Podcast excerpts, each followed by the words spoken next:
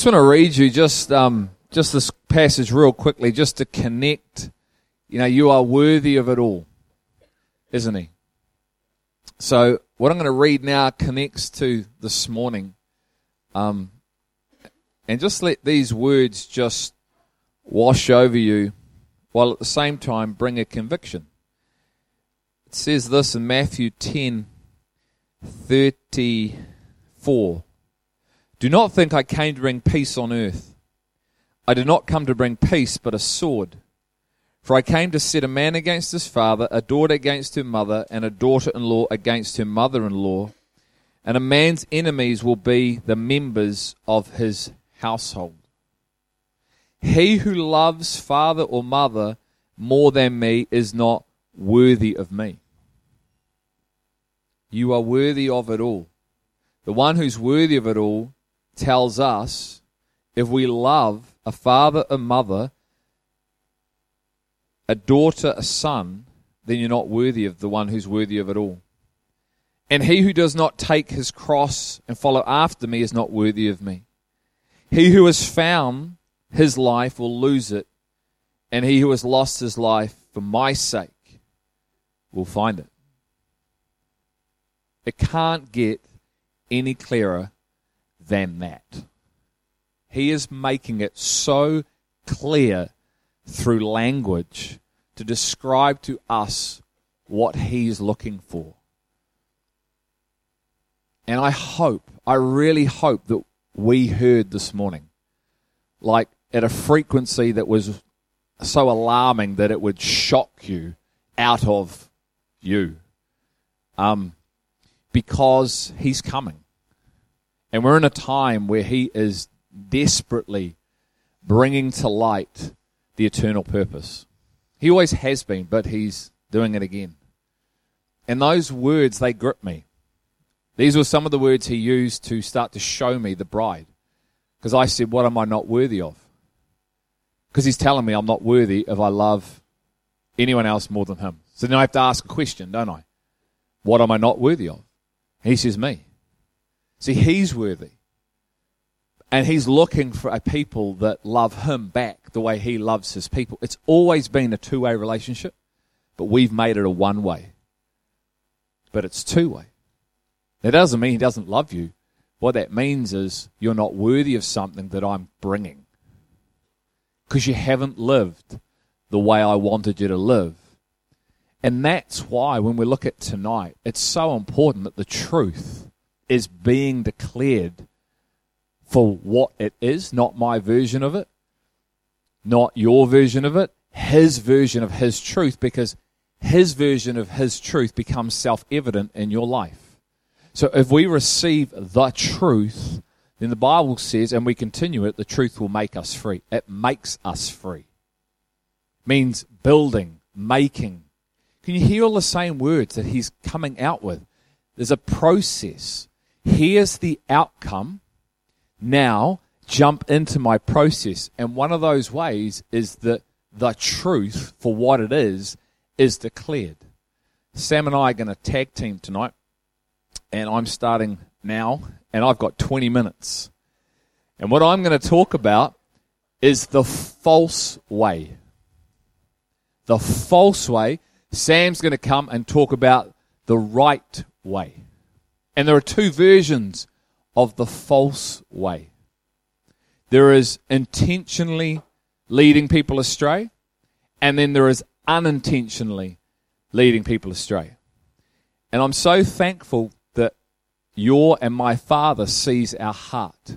And he sees the intent of our heart, and he judges in accordance to the intent of the heart not necessarily what's being said, because you can find forgiveness when your heart's soft, when you think you're doing the right thing, but then he comes to align you to say, Hey, Greg, come away with me, son, because I want to show you some things about how I build my church that you've got wrong. But I know your heart. I know your heart loves me. I know the intent of your heart. You thought you were doing the right thing, but I want to show you that you haven't been in this area of your life. And I want to show you my macro plan. I want to show you things that you think are of me, but actually you've, in your own concept and what you've been taught, but also in your own mindset, have got confused. And so, actually, son, you've actually been a little bit of a false teacher because you've been teaching stuff in my name that's not fully is of me, but not fully my way round or my primary objective. And you and I can be these people without ever knowing it. But if our heart is right and our heart is soft, God can align us. That's why we have to step out in faith because messages like this can propel you back into fear. So you never move forward, but you've got to trust in the Father because He's our Father, and you've got to trust the Father will align you. That's why you walk with others who then can align you. So you have to be teachable. So if your heart is teachable, guess what? You can come into the fullness of life. But if you become arrogant and think you've got it all down and you can walk out on your own, you will be led astray. You will lead yourself astray. So I want to talk about the false way. So we're going to look at John 10, and we're going to look at some things that we've got so far wrong it's not funny, which doesn't realize he's talking possibly to us, and we think he's talking to Satan. Okay, John 10, verse 1. Can I have some more light over here, guys, if I can, please? I'm just struggling to see a bit.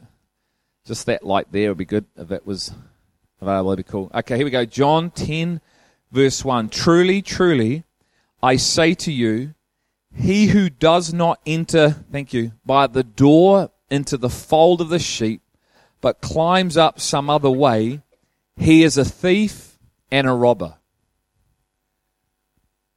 So if there's a person who tries to climb up some other way, an other way, instead of entering by the door, you are a thief and a robber.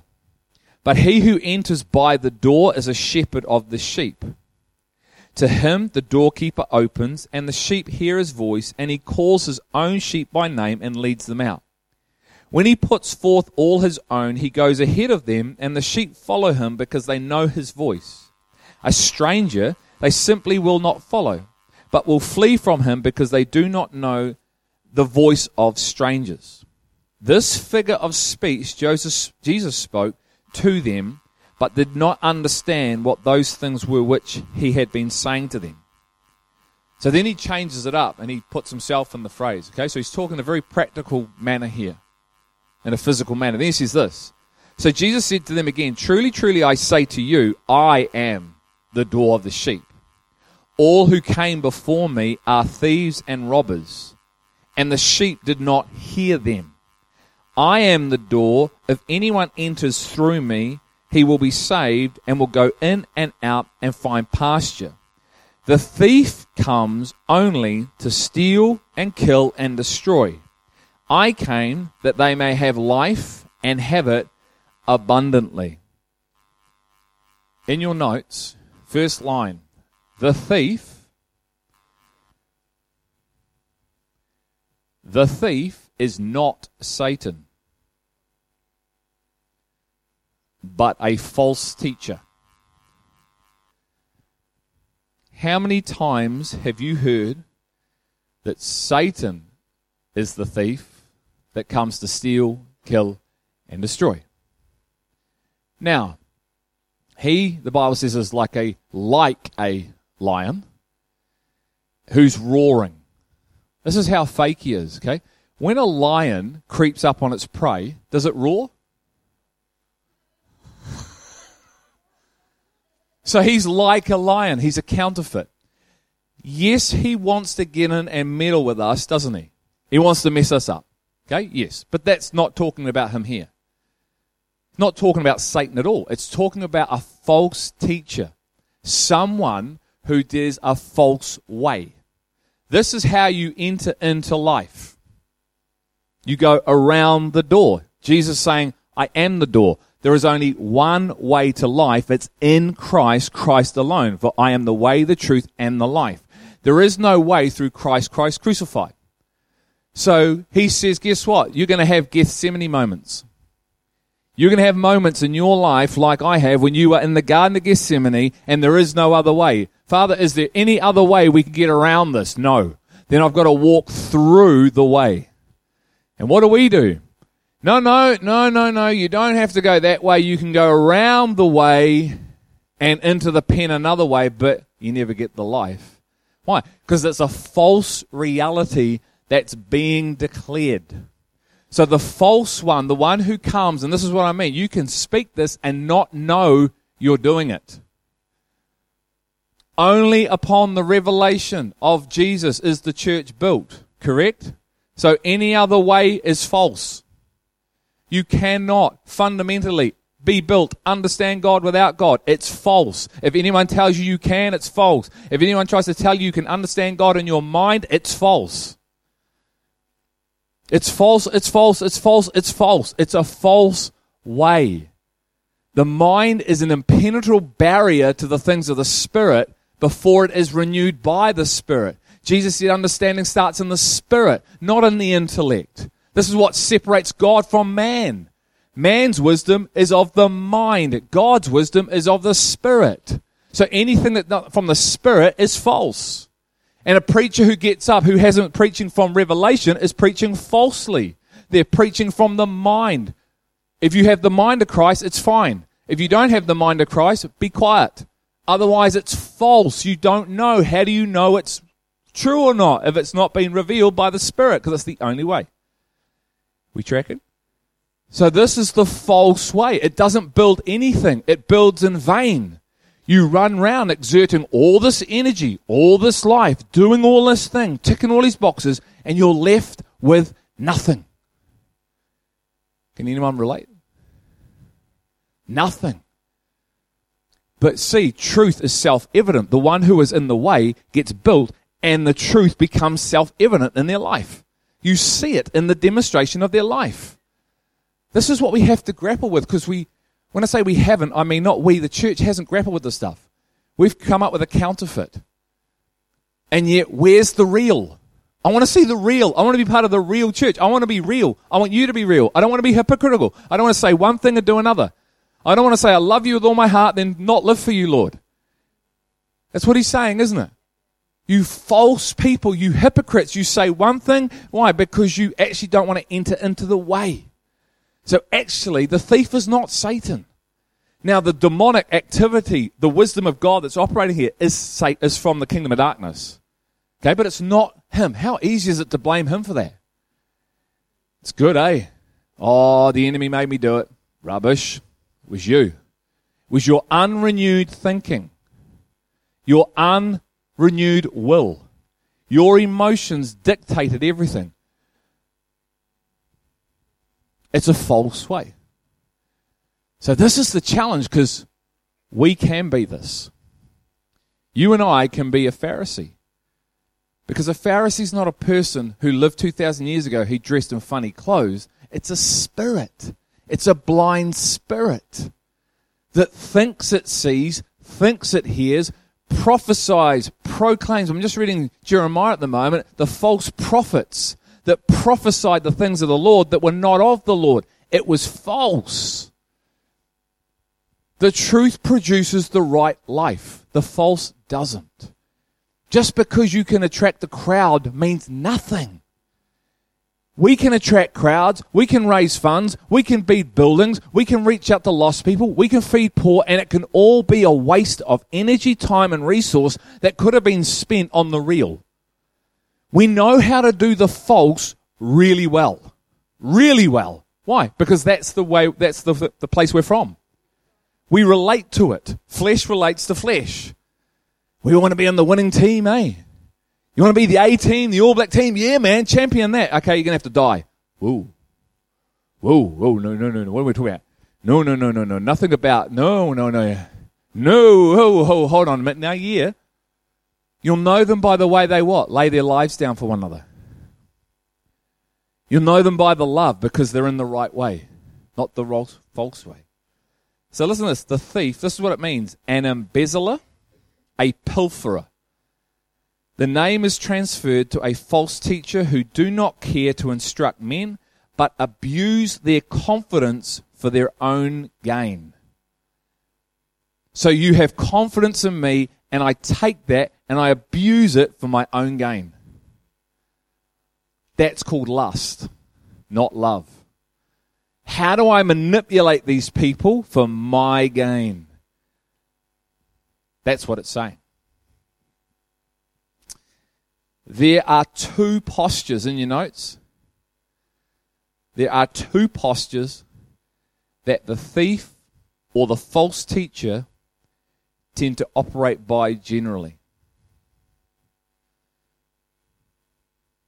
There are two postures that the thief or the false teacher tend to operate by generally. Here's the thing to note we can all be a thief or a false teacher.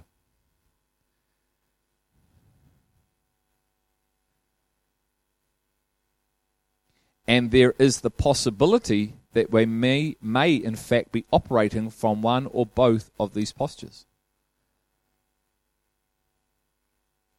We all, we can all be a thief or a false teacher, and there is the possibility that we may in fact be operating from one or both of these postures. Are you open enough to say yes to that?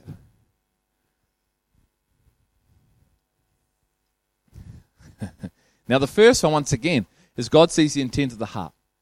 So he aligns because of the heart. When the heart is moldable, when it's humble, and God will show you if you're going off track. He'll show you if you're seeking Him, hungry for Him. But as soon as pride enters in, or no, what are you doing? I know all things.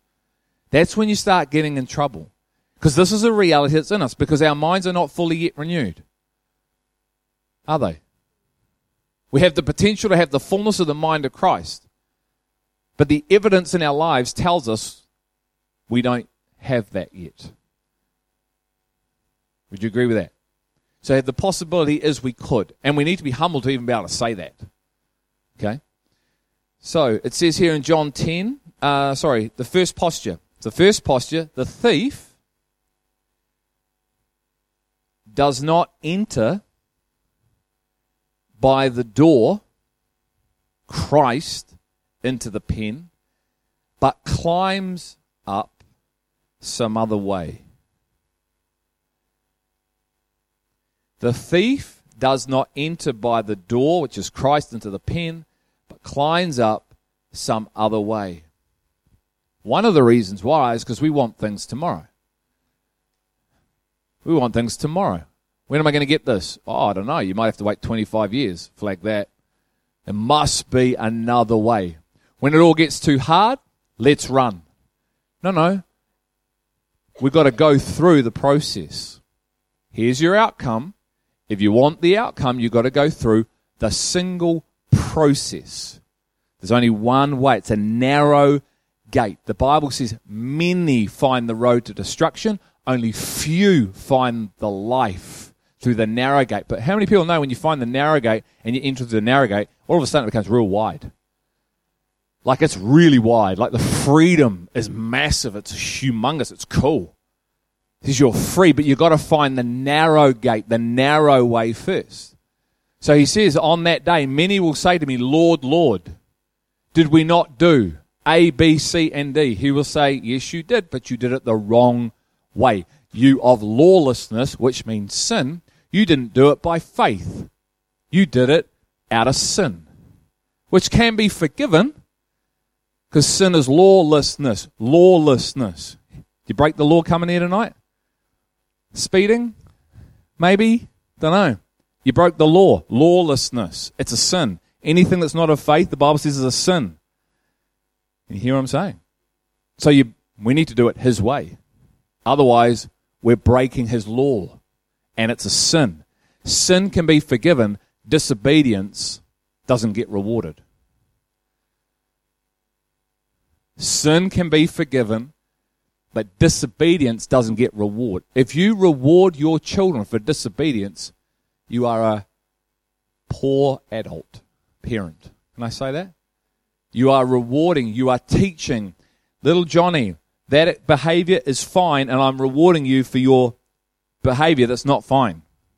You are teaching the child how to live through the reward. Yes? It's, it's silly. So God can't reward for behavior that doesn't align to the way. It's a false way. He cannot fundamentally give you a freebie at the judgment seat. He has, you know he said to me recently? He said, Tell my people and yourself, Greg, that I don't want to have to be me at the judgment seat.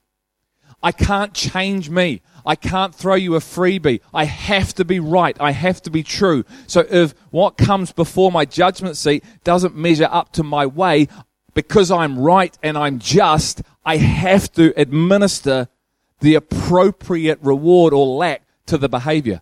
I can't change it because then I'm not God and you can't trust in me. It's full on. Truly, truly, I say to you, this in your notes, John 10 1, he who does not enter by the door into the fold of the sheep, but climbs up some other way, he is a thief and a robber. John 10 9, I am the door. If anyone enters through me, he will be saved and will go in and out and find pasture. Truth statement truth is self evident.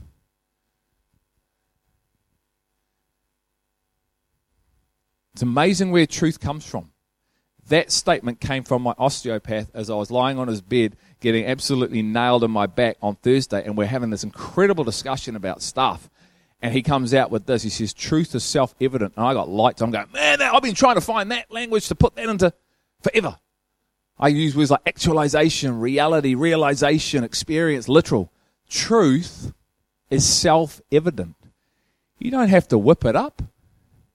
You don't have to coerce anybody. It does what it says it does. It's just whether we are in it and receiving it the way He intends. Because the truth will set you free if you received it the right way. The truth will change you if you're receiving it the right way. The truth won't if you're actually receiving it a false way. It won't do anything. You'll be puffed up, but you'll have no power. You'll have a form of godliness, but no power. So we have to wrestle because the truth is self evident and it speaks for itself. 1 Corinthians 1 21 24.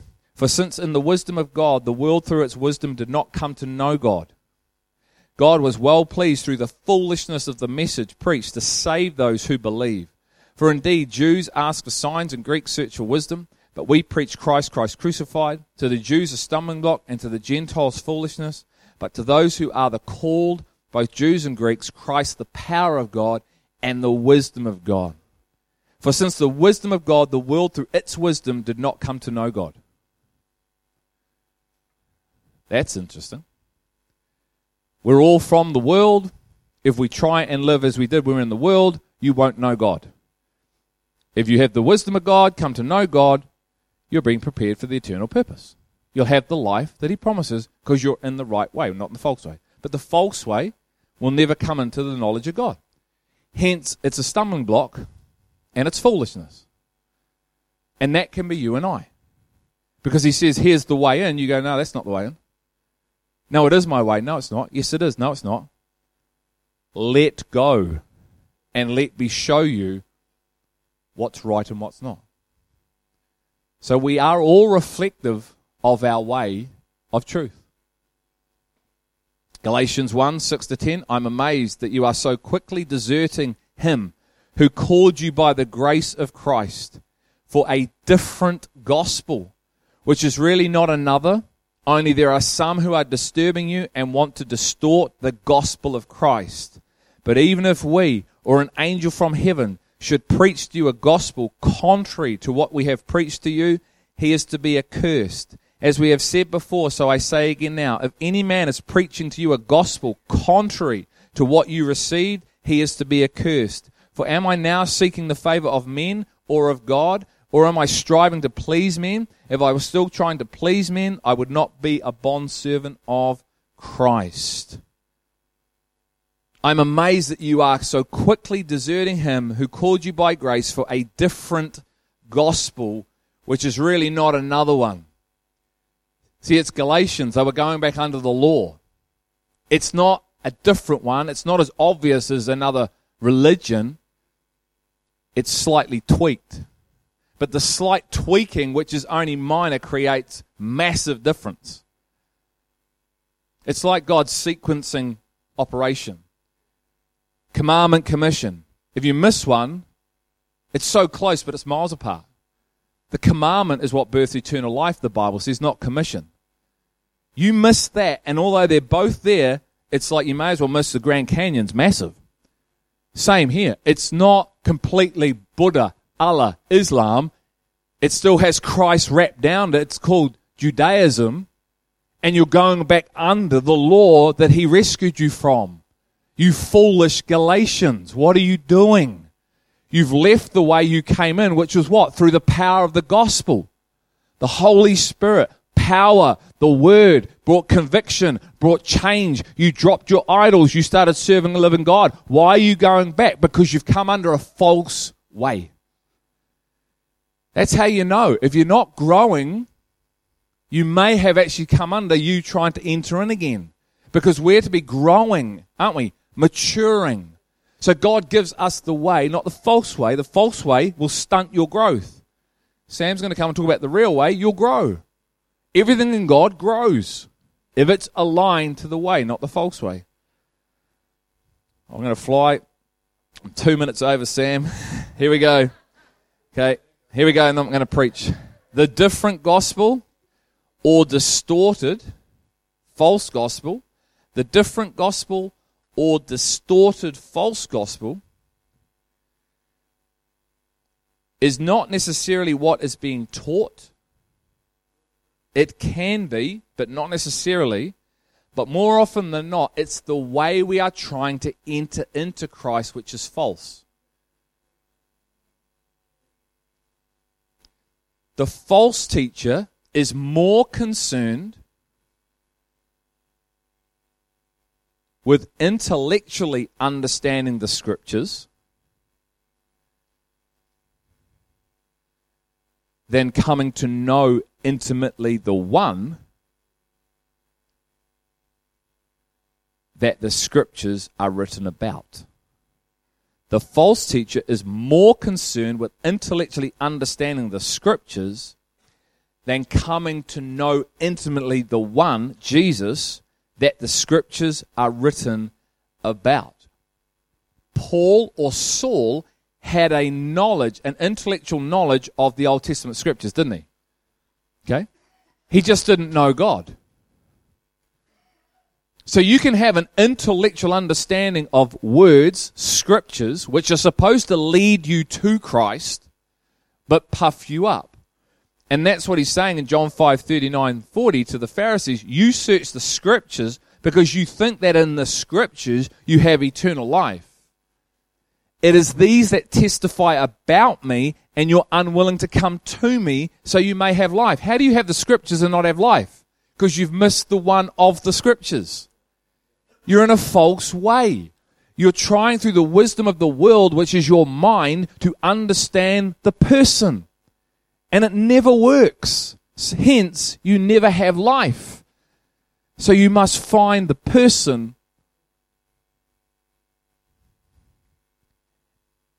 If I told you to close your Bible and throw them away and never pick it up again, find the person. How would you get on? I'm going to take your reference point off you for finding the person. Sorry, no longer. I'm the government. Winston Peters. No more of these. Burn them. Now go find Jesus. That's what we need to be able to do. You know that? That's how Abraham lived. That's how they all lived because they never had this thing. This thing is fantastic. This is not the problem. It's me. Sorry. That might lead you. Highlight the person. Hear the point, though? The problem is my heart, my mind. And the problem with the church is that become a reference and it's supposed to lead us to the person, but it actually leads us away from the person into more of us. So then we never find the life because we're in the false way. History shows it and continues to. Cool? The false teacher, in your notes, tries to bring life sorry, tries the false teacher tries to bring to life the words without the intimate knowing of the word. The false teacher tries to bring life, tries to tries to bring to life ah, the words without the intimate knowing of the word Jesus. In other words, they try to find life in the words without the word Paul called it, this is a false knowledge. In the scripture there to back that. Second posture, the thief or false teacher comes to steal, kill, and destroy.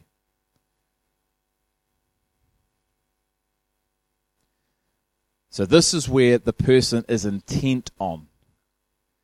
But woe to you, scribes, Pharisees, hypocrites, because you shut off the kingdom of heaven from people. For you do not enter in yourselves, nor do you allow others who are entering to go in. Mark 7 talks about how you're more concerned with teaching the traditions of your elders. It says you take uh, the doctrines of God. Sorry, are you teaching? Uh, so let's come in here.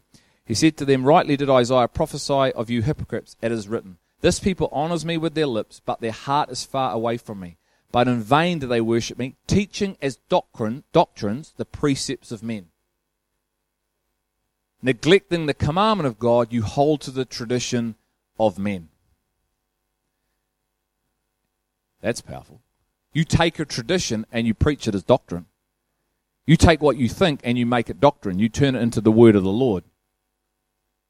That's what they did. They had a thing called the Talmud, which was their version of the scriptures. And they made it was the precepts of man, and they said, This is the truth. And they led people astray. Don't be that person. Have an open heart. So hopefully none of us fit into the second category where you're intentionally doing it because you're leading people to yourself, not to Christ. Art Katz said this, and I finish in his Apostolic Foundations book, the issue of the resurrection is going to be one of the fiercest end time issues for the people of God. It is going to be the plumb line of God that separates the false church from the true remnant. The false church will applaud the doctrine of the resurrection, but they will refuse to live in it and by it. There has always been a great divide between those who have mere verbal profession and those who are in that life the false or the real. Sam, come and talk to us about the real. 28 minutes is good for me, even though I didn't get 20. That's justification right there.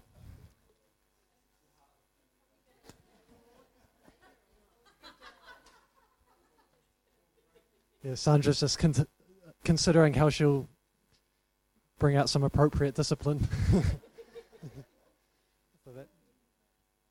No notes for this one.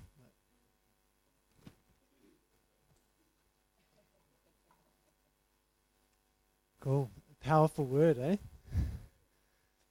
And I think it's been a powerful series as a whole. You know, I think um, this whole probably last you know three or four months looking at the fivefold ministry i think has been groundbreaking uh, to our community and I, I feel like it's significant not just for us but actually for our city and our nation as well. Um, and I think what we've just heard tonight about the false teacher and the false way um, can so easily be said about um, the true as well. And that the difference between, oh, I should just get this because I wrote it down. Um, between true and false is not this big battle between good and evil what's false is not according to God's primary intention. And what is true is according to God's intention. So when we look at the false teacher, we're looking to a, we're looking at a teacher who is whose posture, whose thinking, and whose attitude is not aligned to God's primary, ultimate, and eternal intention. So what we're looking at tonight in terms of what the true teacher is, is we're looking at what is God's primary, divine, and ultimate intention in terms of the posture that He wants those people who are communicating His word, His gospel, not just from a pulpit, but in their lives. Fathers are teachers, mothers are teachers. Teachers are, we, should all be teachers. It said, you know, what Paul read out last week, I thought was, was awesome. You know, it says, you should all be teachers by now, but yet you need someone to teach you again the elementary principles of things like the resurrection and eternal judgment. Saying those should be the basics. We should have moved on from there to being actively involved and invested in each other's lives, bringing and discipling one another into God's ultimate and eternal intention for us as His people. It's massive, eh? Cool. So, tonight, like I said, when we look at what the role of the true teacher is, we're looking at God's divine intention for the teacher.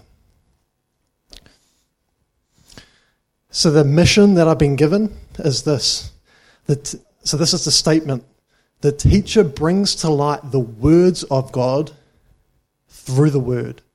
So, because you don't have notes, can you please all write this down at the top of your page? The teacher brings to light the words of God through the word. One more time. The teacher brings to light the words of God through the word. So, what are the words? What are the words of God? It's not a rhetorical question. What, what are the words of God? What was it? The Bible? Yep. The Bible, the scriptures, this book, the prophecies in here, the history, the stories. And what's the word? The person, Christ Himself. So the role of the teacher is to bring to light the words of God, the scriptures, through a living relationship and knowledge of the person of Christ. Teachers have a divine grace to take the things that are heavenly and eternal and bring them to light with clarity and sharpness. So, the role of the teacher is similar to that of an apostle and a, and a prophet, except that with, with teachers, there's a special grace to bring clarity to those things that are heavenly, eternal, unseen, the mysteries of God, which are hidden, and yet teachers have a divine grace to bring to light what was hidden, but now they've just proclaimed it and it's no longer hidden. You know, one of the greatest misconceptions I think there is about the teacher, and I've heard this preached quite a number of times from the pulpit, is that apostles and prophets are heavenly minded, whereas teachers, pastors, and evangelists are earthly minded. I have to say that is probably the biggest load of nonsense I've ever heard about a teacher. In fact, all five of those gifts, in fact, every single Christian is to be heavenly minded. A teacher that isn't heavenly minded is a false teacher because they're not teaching to God's ultimate divine and eternal purpose. And that, in essence, makes them absolutely and totally false. So, point number one true teachers know the word. Is that a bit simple? True teachers know the word. Now, I'm just going to start by using a very simple example. So, I had two teachers at high school. I was an economics student, it's probably one of my favorite subjects. I had two economics teachers. We were just a small school, and so we would alternate between these two teachers um, year about. The first, the name of the first teacher was Miss Crampton, or Mrs. Crampton and the second was Mr. Sparks. Two very different people, Miss Crampton, or Mrs. Crampton, and Mr. Sparks. And so Mrs. Crampton, she was a, she was a teacher. She had been to teachers' college. She had learned about economics um, and accounting through the books. Um, and she was a really lovely lady, a nice, very nice person. We actually got on really well, had great conversations. But yet, all of her knowledge was through study, through research, through learning, and it was fine. You know, um, I, I, learned a few things from her. Did okay in my, you know, my tests and my exams, and yet I was never really moved or stimulated through her through her lessons and what she had to share. Whereas Mr. Sparks, on the other hand, man, he was, like his name suggested, a bit of a spark plug. This was a man, an older guy, his aim in life was never to be an, econ- uh, an economics teacher. He was an economist through and through. He had been there and done that. He had been out in the real world. He was a businessman. He had made big money. he, we'd catch him in the middle of our, our class, like doing shares on his on his laptop, like checking the stock market, and yet, Mr. Sparks, there was something about him. He captivated his classroom. His lessons started in one direction and ended up somewhere completely different. I got an insight into the stock market. He had us like buying stocks and tracking our progress. We were inspired to become entrepreneurs. It was almost like we almost stepped into his life through his lessons. So, Mrs. Crampton and Mr. Sparks, one was a true teacher and another false. Now, not not false in the sense that the information was incorrect. Not false in the sense of the second person that Greg was talking about, who had an intention to deceive. No. False in the sense that the posture that she taught from was not according to the ultimate intention of a teacher, someone who was in the Word, someone who knew the Word. Whereas Mr. Sparks, he had lived the life. He had been there. He had gone through it. And so he taught from that posture. He inspired, he inspired me. I went on to, to study economics at university. He, and he inspired um, our class. And so even though our lessons weren't according to, what is it, that NZQA curriculum, we had a taste of something that fueled our passion for economics. And I did far better in those classes because I went beyond the curriculum. And so that's what the true teacher does. He whets your appetite for what's true. Point number two true teachers bring the word to light.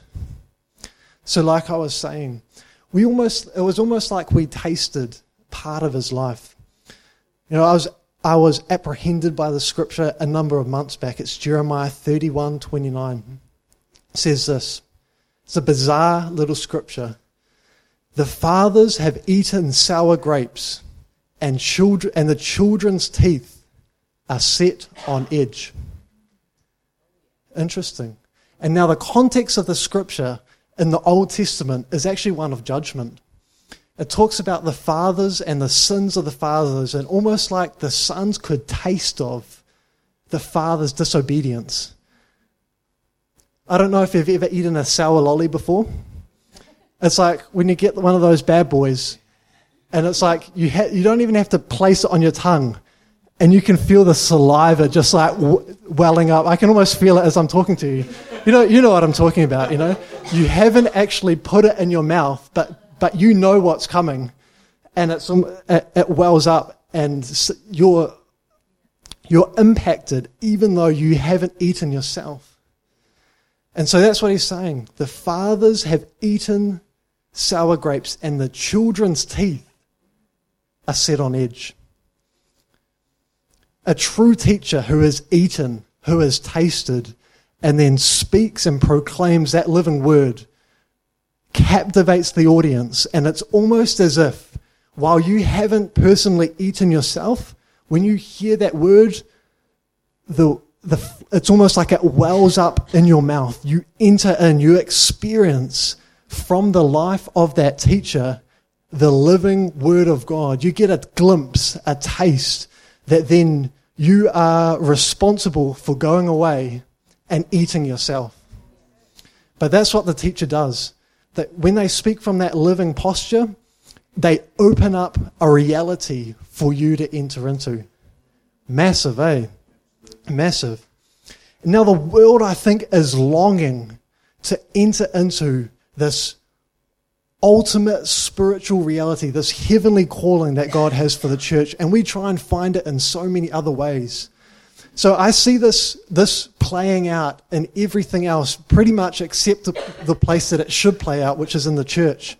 So we have movies, video games.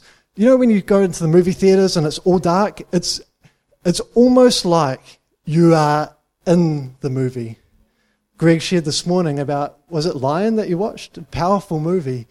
And it was almost like the emotion of what you just entered into. You're not there. Why is it emotional? You're not actually in the movie, but by, but by being in there, it's almost like you are. You experience the reality of the place. It's almost like you smell the food, you hear the sounds, you experience the emotion of it, but yet you're not actually there. And that's what a teacher does. When they speak the living word of God, you, you enter into something and you're not there yourself, but you know you've, you've had a glimpse of the way into it. And you're ruined for anything else. And so ultimately, movies and video games, especially children and young people, but adults as well, when you we have a whole generation who are addicted and hooked to the emotion, the, the drive, the feeling, the exhilaration that comes through entering into something that's ultimately false. It's fantasy. It promises life, and it gives you life for all of about half an hour or two hours in a movie theater, and then you're left with nothing. But the world is crying out for the true reality of God. And where are the teachers who can stand there and proclaim the living word in such a way that's to whet the appetite, to tear back the veil, to, to show clearly the way in for the people of God to step into the true reality of God? That we have a world that is desperately crying out for that. And I think the reason why our world, our nation, our especially our young people are entering into the false is because they've never had the opportunity to hear that which is really true. And they've never had the opportunity to hear from a true teacher who can stand and proclaim words that have power, that bring them into the life of God. So Kirk's got a mic. He's going to run around with the mic. Um, so we'll speak into the mic so it can get recorded. Okay. Um, so don't be embarrassed about the mic. Speak into the mic nice and clear so we can all hear. Who would like to kick us off? Um, so I feel like recently I'm starting to share more and more with people that come into my life, um, non Christians and things like that. And I've had experiences of when there's been a real clarity in terms of articulating well certain things. But then there's been some times where I'm like fumbling my way through. Um, but so I, I don't really know what my question is, but I'm just kind of wondering is it something that someone who is a, has the, the gracing of a teacher will be able to speak t- with clarity to people that are non-believers, or is it something that I will grow in? I I don't really know what my question is. I hope you can kind of understand what my Yep. Yep. where I'm going with that. One is you're trying, on one occasion, when, you, when sometimes when you're stumbling, you're trying to talk from your mind. Okay, so it's like a technical aspect. It's like you see when people preach. Okay, so they've got to stay really close to their notes because they've written from the mind an answer. And if they stray from their notes, they actually don't know what they've written. So they've got sort of memory of it, but I can't just speak it because actually it's not here. It's not coming from here. It's coming from here. So, no, the, the, the, we're all in this together. Okay, so all, the difference is once it's revealed in you, that's where the clarity comes because you actually don't need notes. You're speaking from a work that's done. A little bit like this. Tell me your phone number. Yeah. Well, just make, make yeah. You could, eh? You could tell me your mobile number. Okay, did you think about that? No. It's innate. That's the posture that we all want to get to. And that's the posture that we're growing into more and more and more. So it doesn't mean what you're trying to say is wrong when you're trying to articulate but it's not clear because actually it hasn't yet been revealed in you. Okay? So you can even, someone can even talk from a, a mental clarity Paul did this, but it lacks life. It lacks power to transform. Okay, so ultimately, we want to get to this place, and doesn't matter who it is, apostle, person with the gift of hospitality. We're all to speak from this living, revealed place. That's what has power. That's what had life. Because it's not so much about an intellectual conversation, it's about an impartation. And the person that you're sharing with will feel that and receive that. And that's what Sam was trying to say. It's like, what? Non Christian or Christian? What was that? So the classic is in the form of testimony. When you testify from the work he's done, as opposed to a work that's not done. But let me tell you about this guy, Jesus. They, they can sense the difference between, let's say, the real and the counterfeit. Did Jesus come down and die? Yes. Did he die? Yes. But it lacks something. When you share from that place where you understand and that power, it's like a different message, word is being proclaimed. That's the word that set creation in order. Active, living, judges the heart, power to change a person.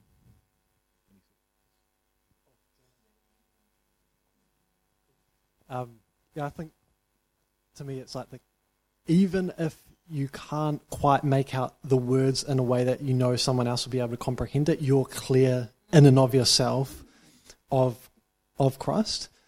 And so you're confident in what you know that you can try then and explain it in a, you know in a number of different ways so that someone hopefully like Greg was saying there will be an, an impartation of you know of life and it becomes um, something that they can grasp you know?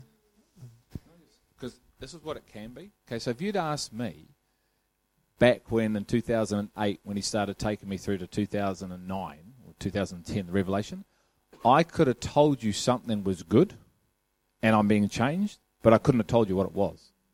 So I couldn't have give words because my mind wasn't renewed yet, but my spirit was receiving food.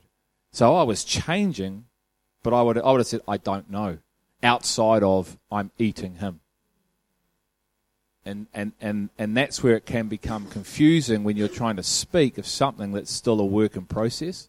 Because the person's like, was it the red car or the blue car?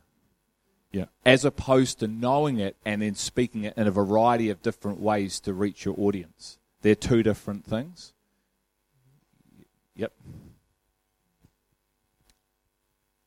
Um, in in the case of um, when you're out and talking about God, like if, if you're an evangelist or evangelizing or whatever, um, and people ask you about God, if you can't answer from, this is my experience, if I can't answer from a lived experience in me, I could actually, you know, say to the person, can we explore that together and bring someone else in who might be able to respond to those questions. For me, uh, every moment is a teachable moment, and so um, if we if we don't have the answer, there's some there is someone else who will have it. You know, it, it it's either a word of knowledge or revelation from God, or there's someone who has the answer, answers. And just be honest with people. You don't have to prove. The truth will be self evident. So they'll appreciate you just being honest. Say, oh, look, I don't know. Then trying to fumble through it. And they'll go, that was weird. Just say to people, I don't know. But I can talk to this person or that person. You know. I got a question. What do you think the role of uh, f- formal teacher training, like you know, Bible college, what, what role do you see that as?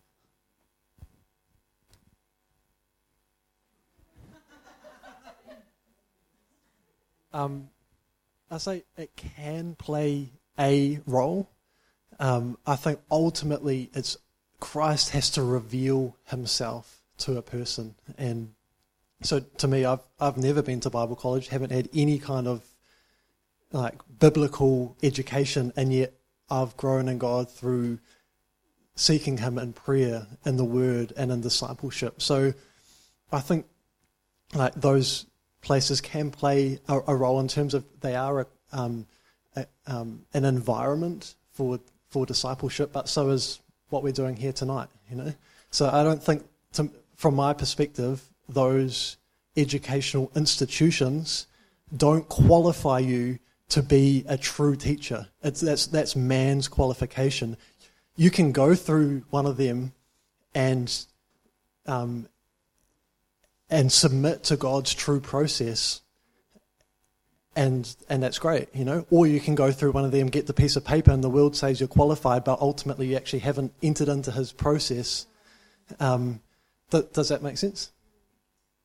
That's Was that the fullness of what you were asking? Because I heard something slightly different.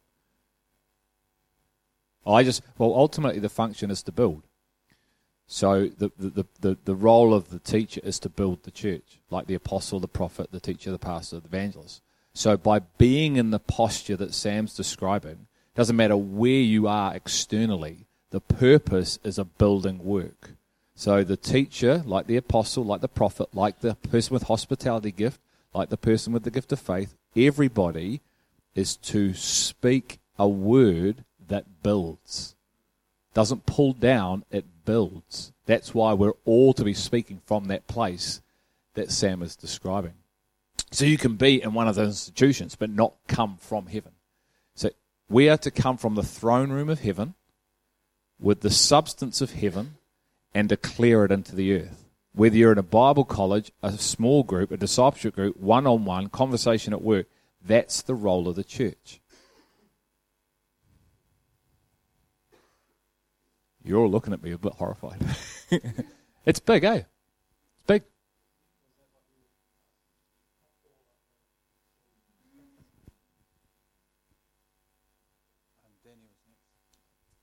Um, I was just going to add on to what um, Jesse was saying about when you're having a conversation with someone. Um, you know, I have grown up in um, in the Word, I guess, and in in His ways. Um, but I've always thought it was for the evangelist to actually speak to. You know, this whole thing of and and I think you can almost um, well, this is just speaking from me personally, a default setting of um, well, I don't need to use words. I'm just going to use my actions and just let people know, you know, yeah, I love Jesus and I, you know, do um, it in ways of acts of service or I care for them or I give them a gift. But actually, just recently, he's been just um, actually confronting me with different people that they're right in my, front of my face, like, and they're asking specific questions, and I actually can't get away from it because there's no one else in the room. They're actually asking me, and the reality is, is that he's building in me. No, speak. Speak from what you know. Speak from what you're going through. Speak from what you've just read this morning. Speak from what I've been talking to you about. And I had this conversation with this chap during the week, and honestly, it was like I didn't even really need to say anything. At the start of the conversation, he was like, "Yeah, I don't really know if there's a God that is real." The end of the conversation is like, yeah, I know God's real because, you know, we know that the devil is real because he's kind of, you know, there's darkness so much in the world, isn't there? So God has to be real, eh? And I'm like, you kind of answered the question yourself. So what I'm, my, my, what I'm trying to say is just go with it and be yourself. You don't have to be anybody else and have this articulated little formulated thing in your mind with your five point thing because I really would like to have that. I'd like to go ba-bing and there it is. But it doesn't work like that. God doesn't, he, he wants you to be getting out of your comfort zone to actually speak the truth in the moment because it's within you. So, yeah, that's my little encouragement to everyone. Um, sorry, just back to what Paul said. Do you think that, um, like, I agree with what you said about Bible college, but do you think that um, by being intentional about putting months or years aside to place yourself in those environments could speed up the process or help you not you know what I mean like actually place yourself in the environment to do it whereas maybe through discipleship we have once a week or something like that. I just all depends on your operating system. Yeah. so it's got nothing to do where you place yourself as a first place priority. It's your heart.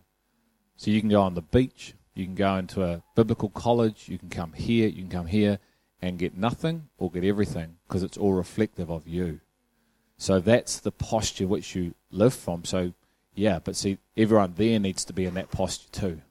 And that's where you get the clashes because someone that's coming, that's coming from a, a kingdom of heaven posture and someone that's in the kingdom of the world posture, flesh and spirit clash.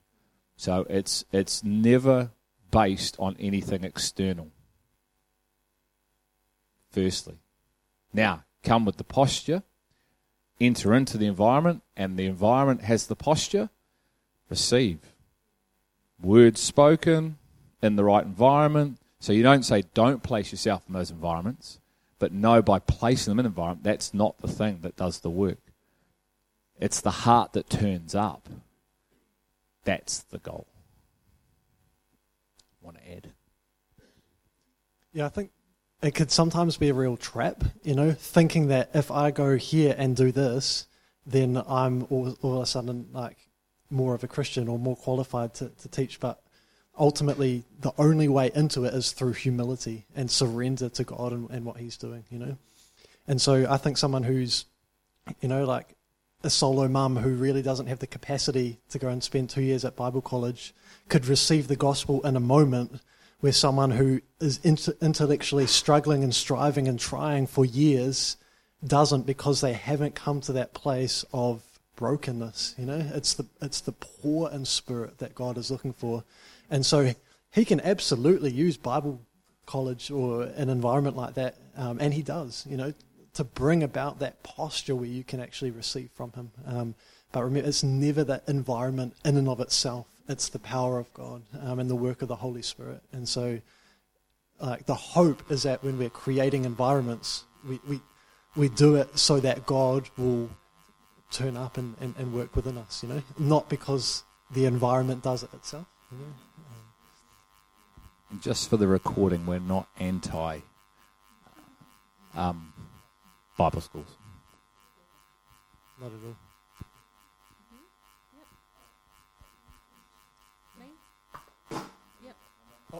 Okay, I've just I've just got a couple of questions. Um, the first one is just to clarify with the first posture. Um, the question is: Is it something we can put ourselves under?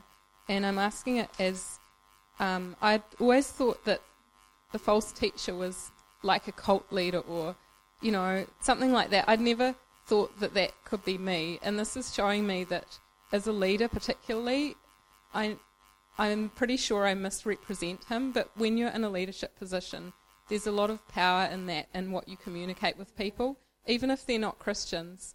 And it really makes me wonder how much I've led other people astray in terms of his ways because I'm not walking in his ways. So is it is that what um, the false teacher can be not necessarily a teacher who stands up front and preaches or whatever, but yeah, just somebody who's leading other people and leading them in the wrong direction.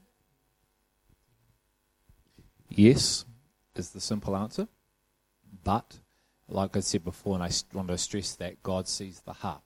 Okay, so everyone that's going slightly off stray, if they're open and humble, can be led back on straight. That was me. Okay, so you look at someone that's in a senior role, and that's why I repented when I went through all that, because I thought I knew what he meant when he said, I build my church. I realized I didn't. Okay, so the, the key is to stay humble because we need to step out of the boat and walk. You can't go, I'm going to stay here till I get it all. You'll never get it all. And he's saying, step out. He came to the disciples and they, they were messed up. You know, so until you're actually trying to kill some people, and until you try and deny him, you're probably doing okay. Okay? But stay true to the course, and you can see why relationship is essential. This is why the commandment brings eternal life. You leave your first love, you enter into a false way. Stay close. Seek me with all your heart. Don't get distracted. We have an enemy who's waiting to lead you astray. Okay? but it's cool. But he's a loving father who forgives, turns, aligns, just like I do with my children, is the same father he does with us. But the answer is yes. the blind can lead the blind down holes. Okay? And that's that fear of the Lord is to align you in relationship. So that aspect, that's why he gives it. Whoa, man, that's responsibility. That's why it says on teachers, don't just jump in, hey, yeah, I'll be this, I'll be that, yeah. It's all, no. Make sure you know what you're doing because the responsibility that comes with it. Great question. Um, just one more question. Um, with the process, um, uh, entering into the narrow gate um, and entering in through the door, is that process the same for everyone? I mean, it might not look the same, as in someone might be doing this job and someone might be doing that job e- different, but is the actual process of what we have to go through in terms of the trials, the things Jesus went through, ultimately, do we all have to go through those same things? Yep, I, I think ab- absolutely. Not necessarily the same trials, but the same process in, internally. So the way and to, it's the way in is, is humility and surrender to God. Um, to to let go of our way of thinking, our thoughts, and to take hold of His. And that's what repentance is. It literally means to change the way you think. So we all have to go through the process of allowing God to change our thinking, renew our minds to the way that He thinks, He sees, because none of us start in that place knowing exactly what God thinks, the way He sees, His intentions for us as His people, you know. Um, and so we all have to go through that process of allowing Him to redefine our, our hearts, our minds, our thinking. And so, yeah, um, is that is that what you're asking, or or or are you saying do we like is it is there something on the outside that we have to go through? Um, yeah, not not on the outside, but internal. Yeah. Internal, absolutely, I'd say. Yeah. I think, yeah, we, we, we're all, we've all grown up in different environments, and there's things that might affect us that don't affect other people. So there are things on the inside hurt, bitterness, unforgiveness, um, rejection, all those things. And so,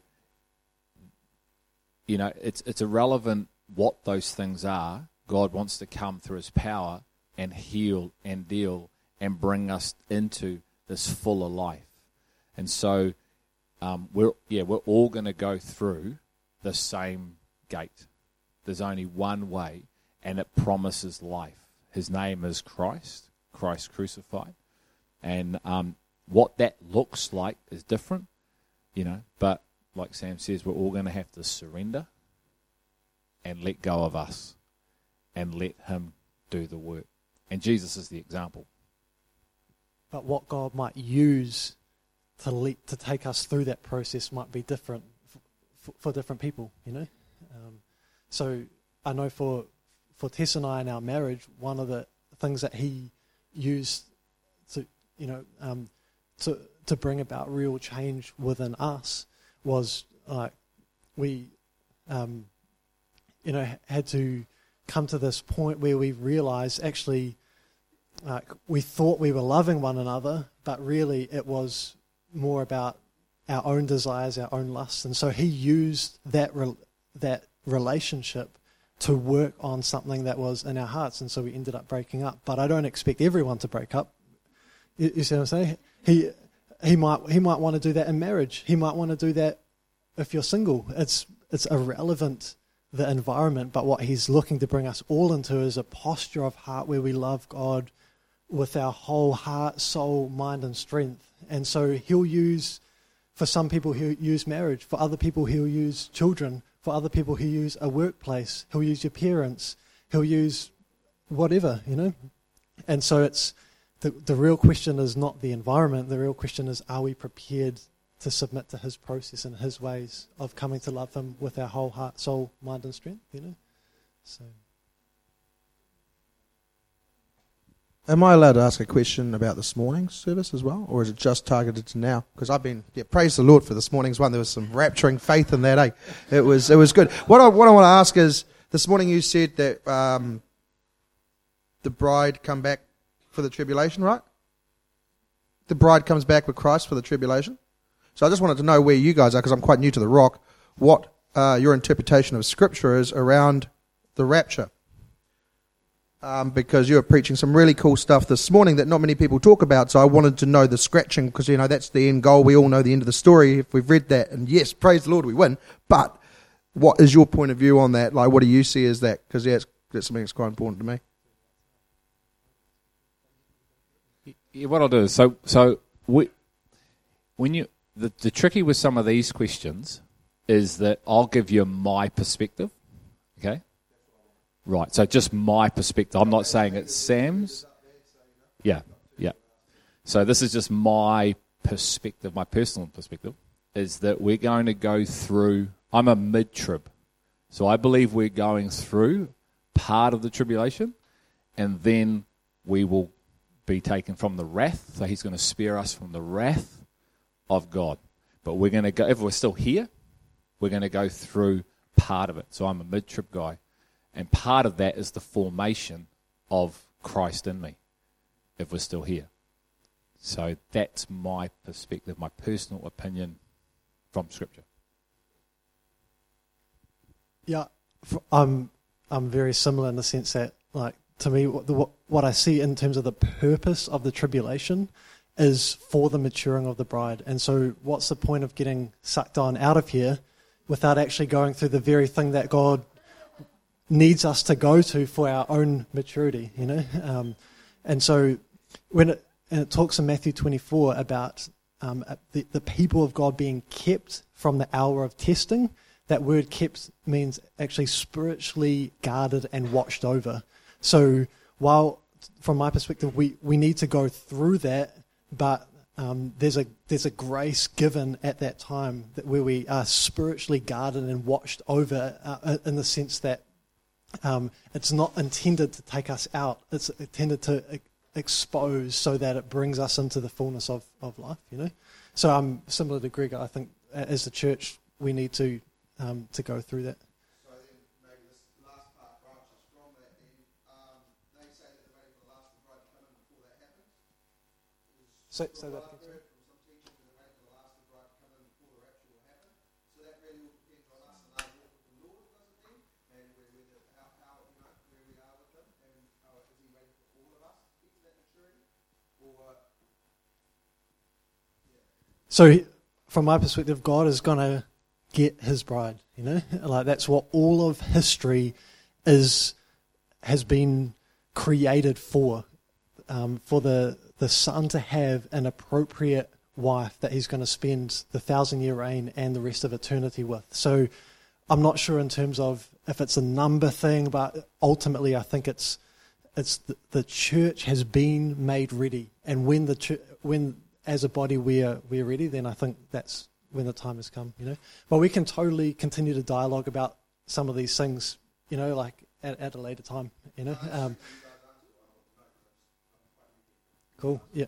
Um, and look, th- this is like there'll be heaps of opportunities to unpack some of these things more. I think probably you've got to be preaching on them a little bit more. Eh?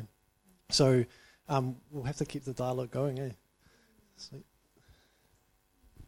I think the cool thing about that, that's a great question, Alistair, because it, it, it, reinforces what we're talking about. Okay, so it actually reinforces the very point that, you know, how does the church get to a mid, a post, and a pre? How do you have three opinions? You know, because it's still a mystery that's unknown. And this is why you maybe don't speak of it and say, Thus saith the Lord, until he reveals it, because he ain't coming back three or four times. He doesn't even know when he's coming back. It's only his father that does. Okay? So it's locked in the father as well. So this is where we get ourselves in a bit of trouble because we're trying to figure it all out. And it's more about, like what Sam's saying, is the macro perspective. He's coming back for her. Okay. Um, we try and figure out times, dates. It's like why, not when, but why is he returning? And like I said this morning, we've taken Revelation and we've missed the point of it. We've made it about something it's not, and the thing it is, it's we're lost in. So that's the beauty of it. It's actually a mystery, but it can be known. But the point is not ultimately to figure it out. It's to walk in together and let Him reveal. But at the same time, it says the Father's the only one who knows. So, got to trust, eh?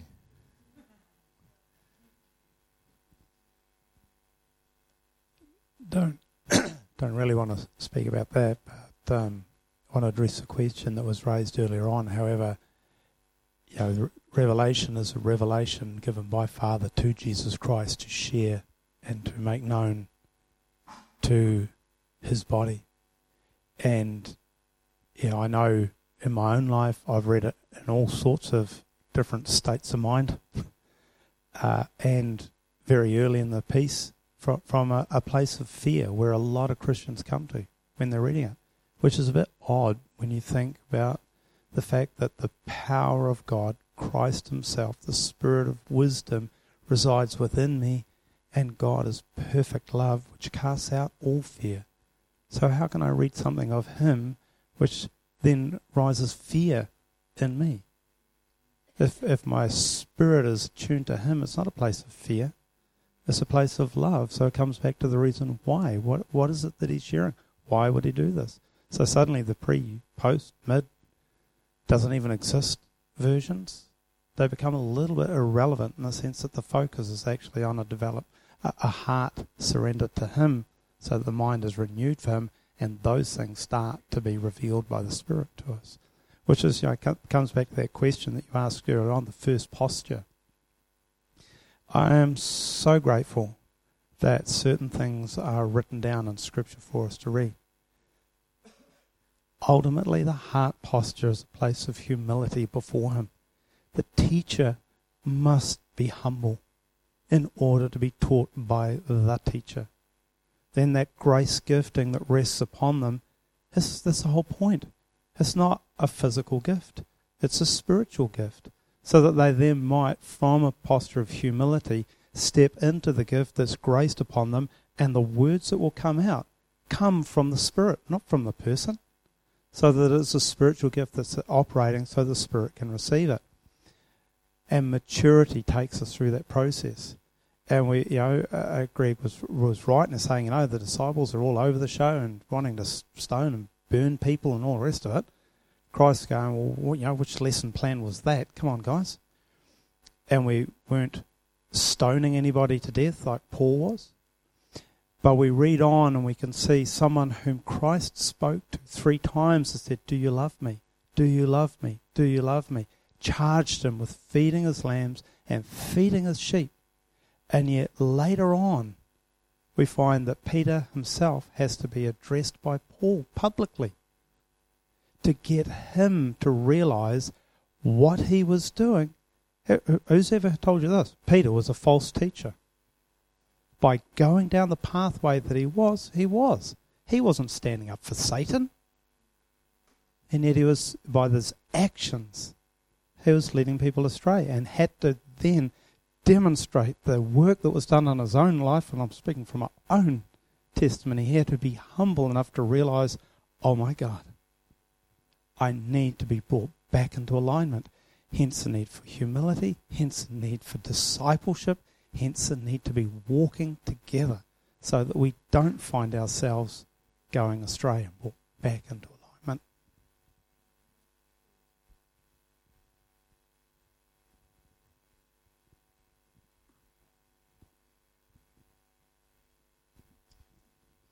Um, just back to the, the false teacher. Um, I I understand that the false teacher um, is the, the thief that that obviously deceives people. Um, but would you would you say that Satan is the one deceiving the false teachers, and he's the one in control of the ones? I mean, because I kind of see it as that's like the master plan of all would be to to get false teachers to proclaim the kingdom of God wrong, wrongly. Yeah, I think like like Satan's game is deception, you know, and demonic wisdom is when you like profess something but you don't live it, and so that's who Satan is is is someone who, like like Greg was saying that he he roars about like a lion. He it's almost like the Wizard of Oz, you know, um, pretends like something, um, but he's not, you know. And so ultimately, like, yeah, it, ultimately that that's the nature of of Satan being outworked in, in a false teacher. But really, it's it's demonic thinking, demonic attitudes. That's what's really coming through, you know. Um,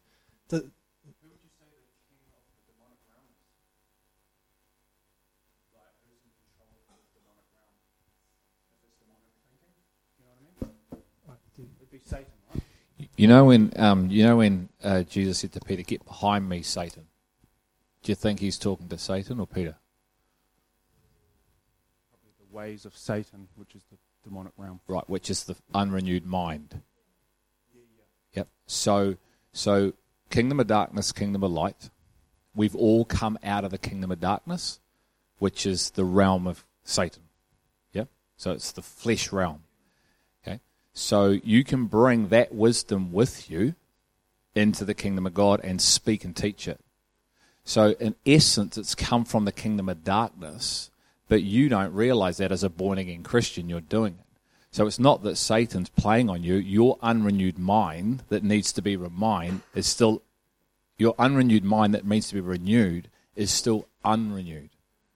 So it's not Satan going, Josh, it's Josh thinking he knows something that he doesn't yet know because he's speaking from an unrevealed place. So when he said, Get behind me, Satan, he was talking about his mindset, which is still unrenewed. Okay? So, same time in Acts 10, when he comes down, he brings him a vision. Okay? And he brings him food. He's like, I've never eaten pigs in my life. Okay?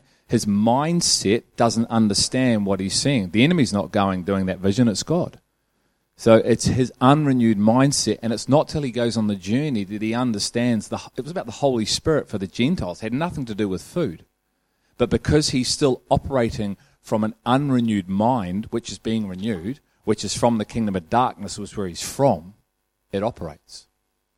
So ultimately, if you rewind it, it's the knowledge of good and evil that you've partaken of. Okay? It's come from that, not the tree of life. And you can still live from that place as a born again, spirit filled, empowered follower, because that's what Peter was. He was baptized in the fire and the power of the Holy Spirit. So in Acts 2, he's preaching and people are getting saved. And in Acts 10, he's like, I've never eaten that stuff in my life. I'm not eating that. And the Bible says God had to come to him three times in a vision, three times. And it wasn't until he actually trusted and went with those people that came that on the journey he had his mind renewed. Oh, this is all about the Holy Spirit for the Gentiles. So it's fully possible for us to operate from the kingdom of darkness, wisdom, James 3, and it says it's from the earth, it's not from heaven. That's why we have to be humble and allow our minds to be renewed through the power of God, though. It's the only way it can happen. You can't renew your mind from just reading words. Okay? The Holy Spirit has to take those words and renew your mind through the power. That's why Paul said, I'm not a man now of persuasive words. I'm a man of power, so your faith doesn't rest on words, but on power, because it's power that brings you into life. Now you speak. And that's why he says to mate, he says, it's a guard for us. He actually puts this in place to guard us from straying into this territory. That's why he says, don't speak of anything that's not renewed, because how do you know it's me? So it becomes a, a, a marker, a guideline. Don't stray past the guideline. Paul said, I will only speak of things, I will not presume to speak of things not done through me. How do I know it's God? Now, the man had umpteen knowledge that was revealed to him. Is that clear? Got another question? I just, I suppose all I heard, uh, like what I heard from it um, was so you've got um,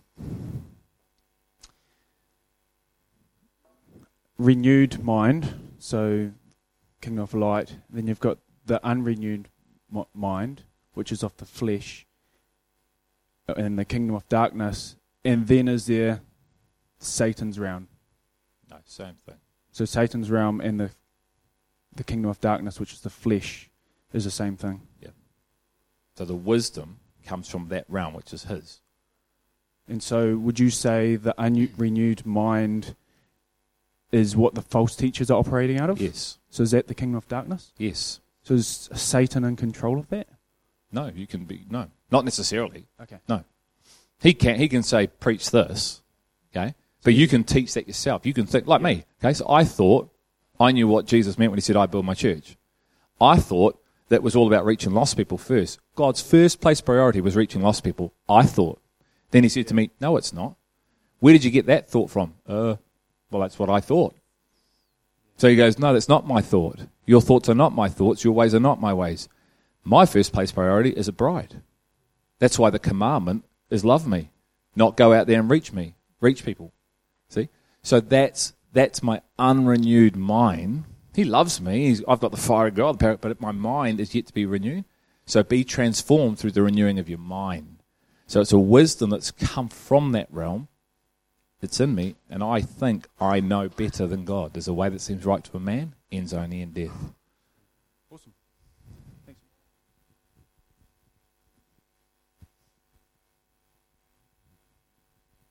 Um, this, th- this is something that's really hit home with me about the, the false teaching because we think it's it is about people on a platform teaching mostly, but um,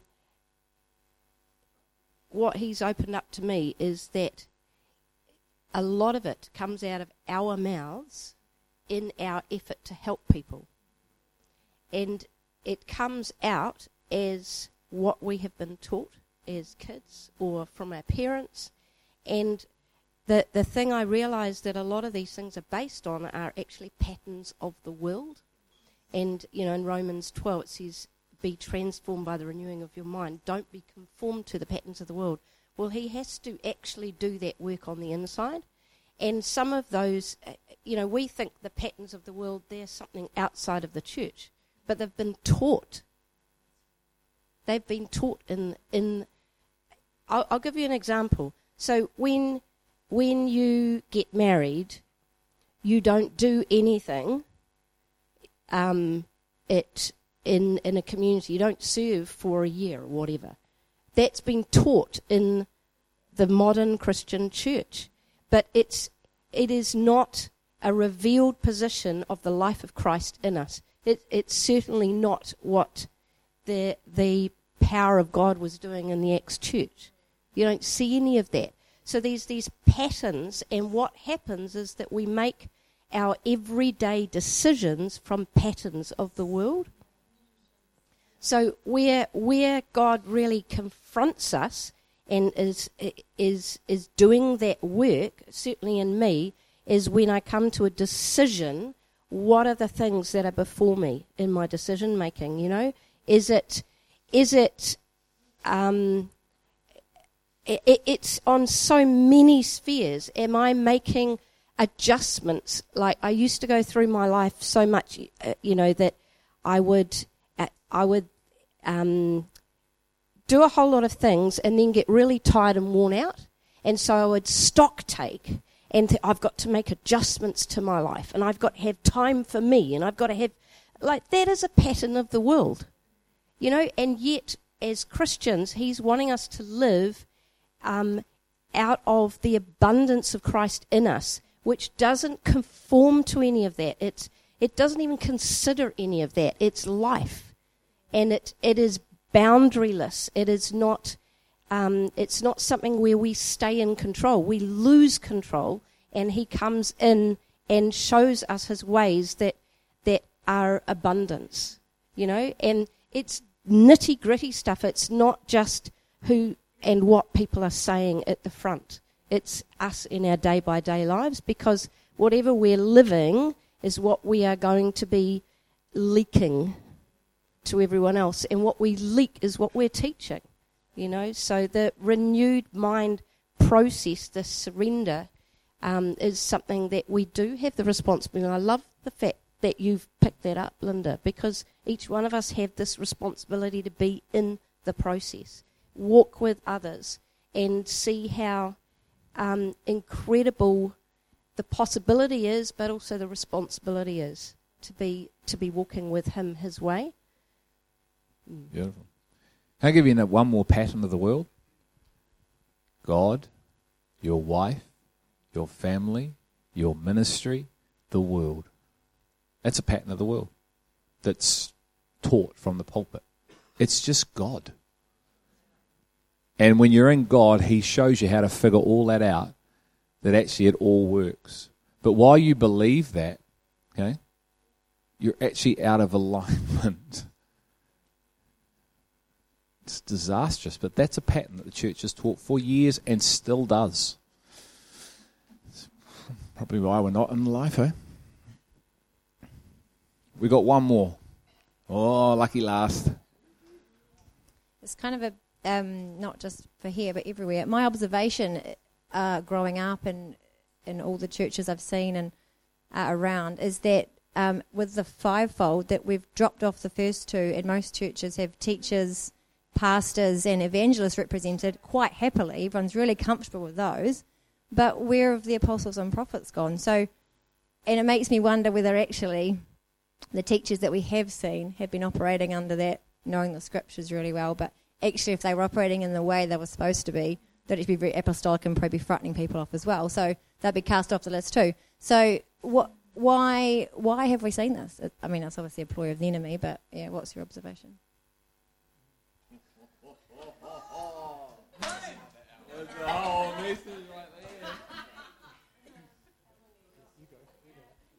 I'll be real quick. Who who is killed? What giftings are killed in the body of Christ? And who killed them? Why? Because they don't understand the mandate of the apostle and the prophet. Because with those giftings comes change and the ability to see from heaven to earth. And it turns earth upside down and then puts it back together again. So it says this the apostle says we need to be the most selfless people on the planet.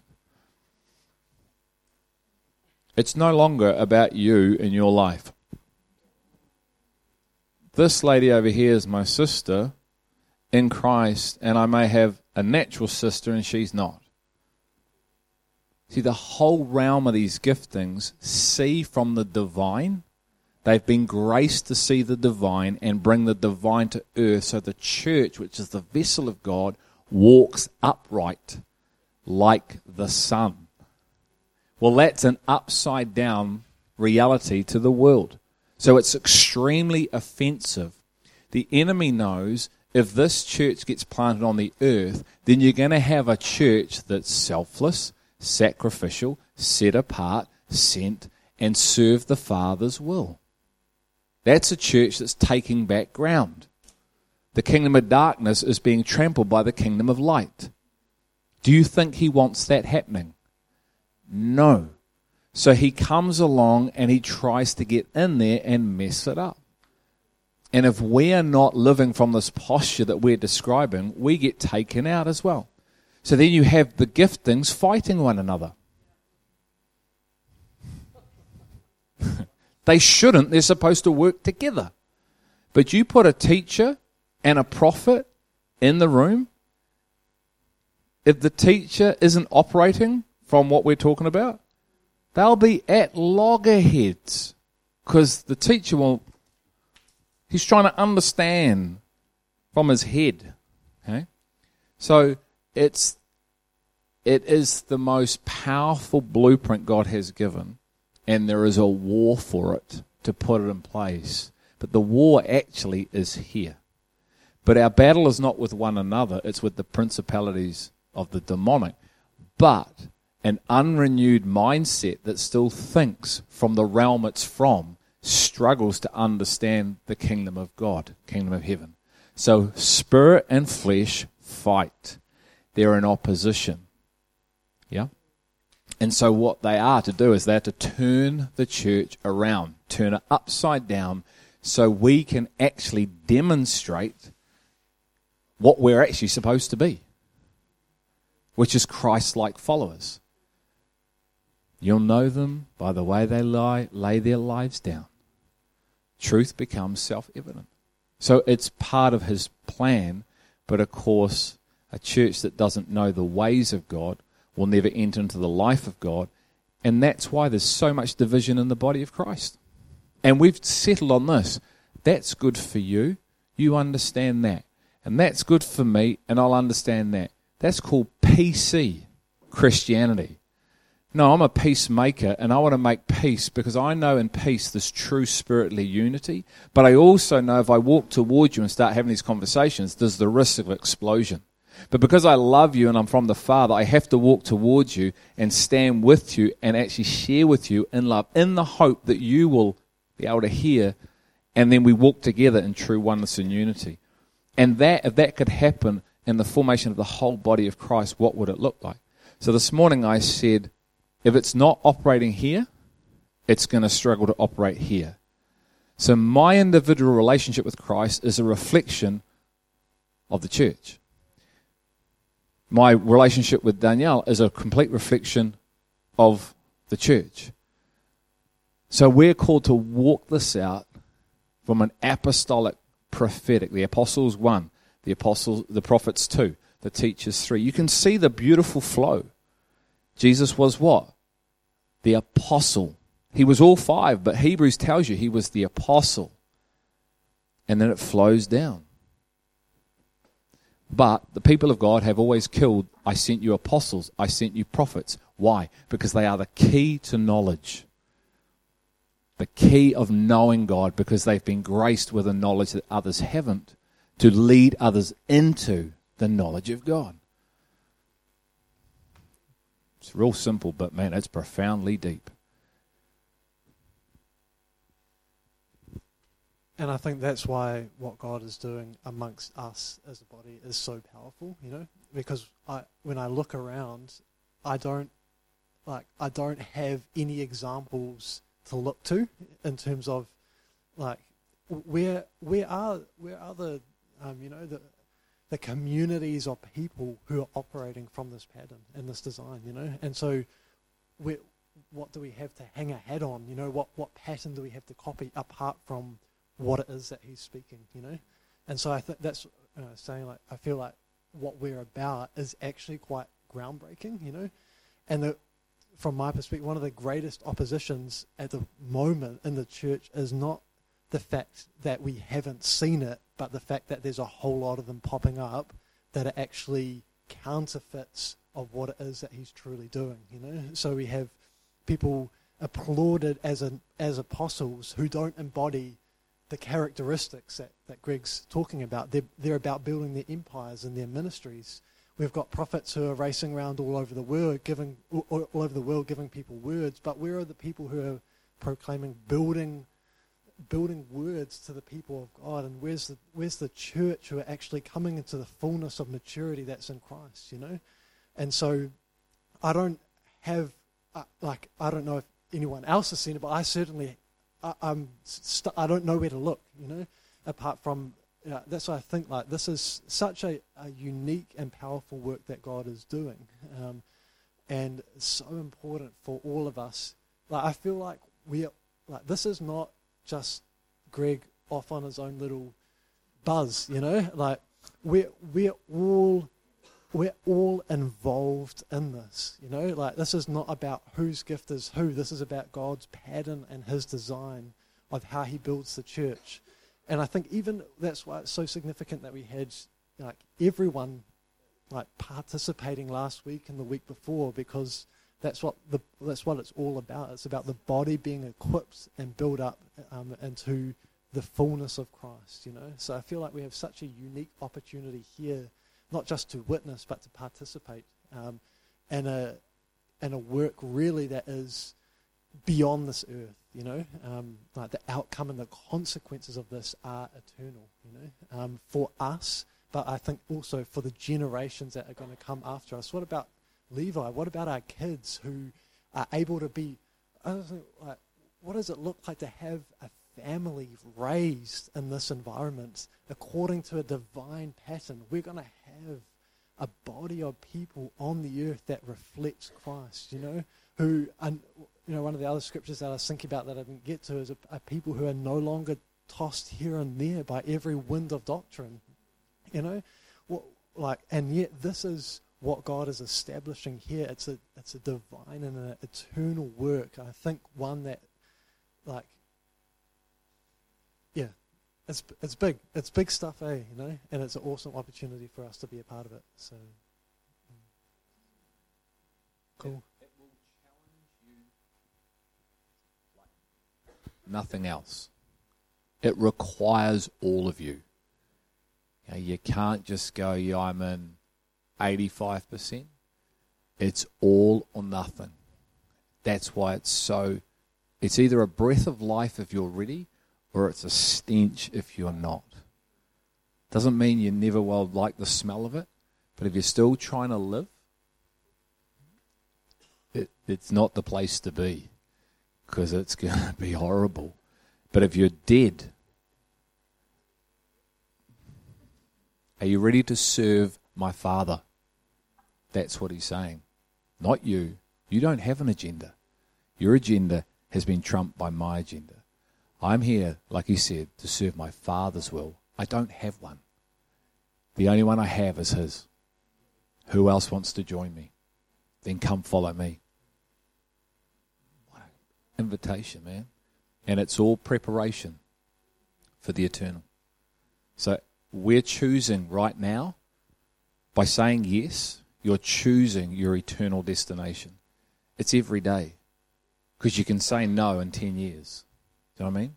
Every day, yes, Lord. Yes, Lord. Yes, Lord.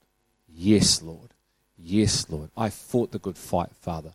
I finished the race and the future that awaits me. It's called a crown of righteousness. I can't wait to get it. The Apostle Paul. So, Father, I thank you for tonight. I thank you that you are building us here through yourself, Lord. I thank you for the grace gifts that you have implanted here in this church, your church, Lord. And as we learn and continue to learn through revelation, Lord, you and your ways, we will naturally surrender because your love and your kindness is better than life. Father, you are the food that puts everything into perspective and births life, God. So we again surrender to you. We again repent. We again want to be found at your feet, learning, receiving, growing, that we may be the demonstration of wisdom upon the earth, the manifold wisdom of God that the heavenly realm are waiting for us to become. I thank you. It's a high calling. I thank you. It's an eternal calling. I thank you that it requires much of me because in the much I receive the much and I'm an overcomer. Nothing can touch me in you, Father. So I thank you that in all things, in all things through Christ who has empowered me, I can do it in you. And everyone else can too. Amen. Amen, guys. Awesome.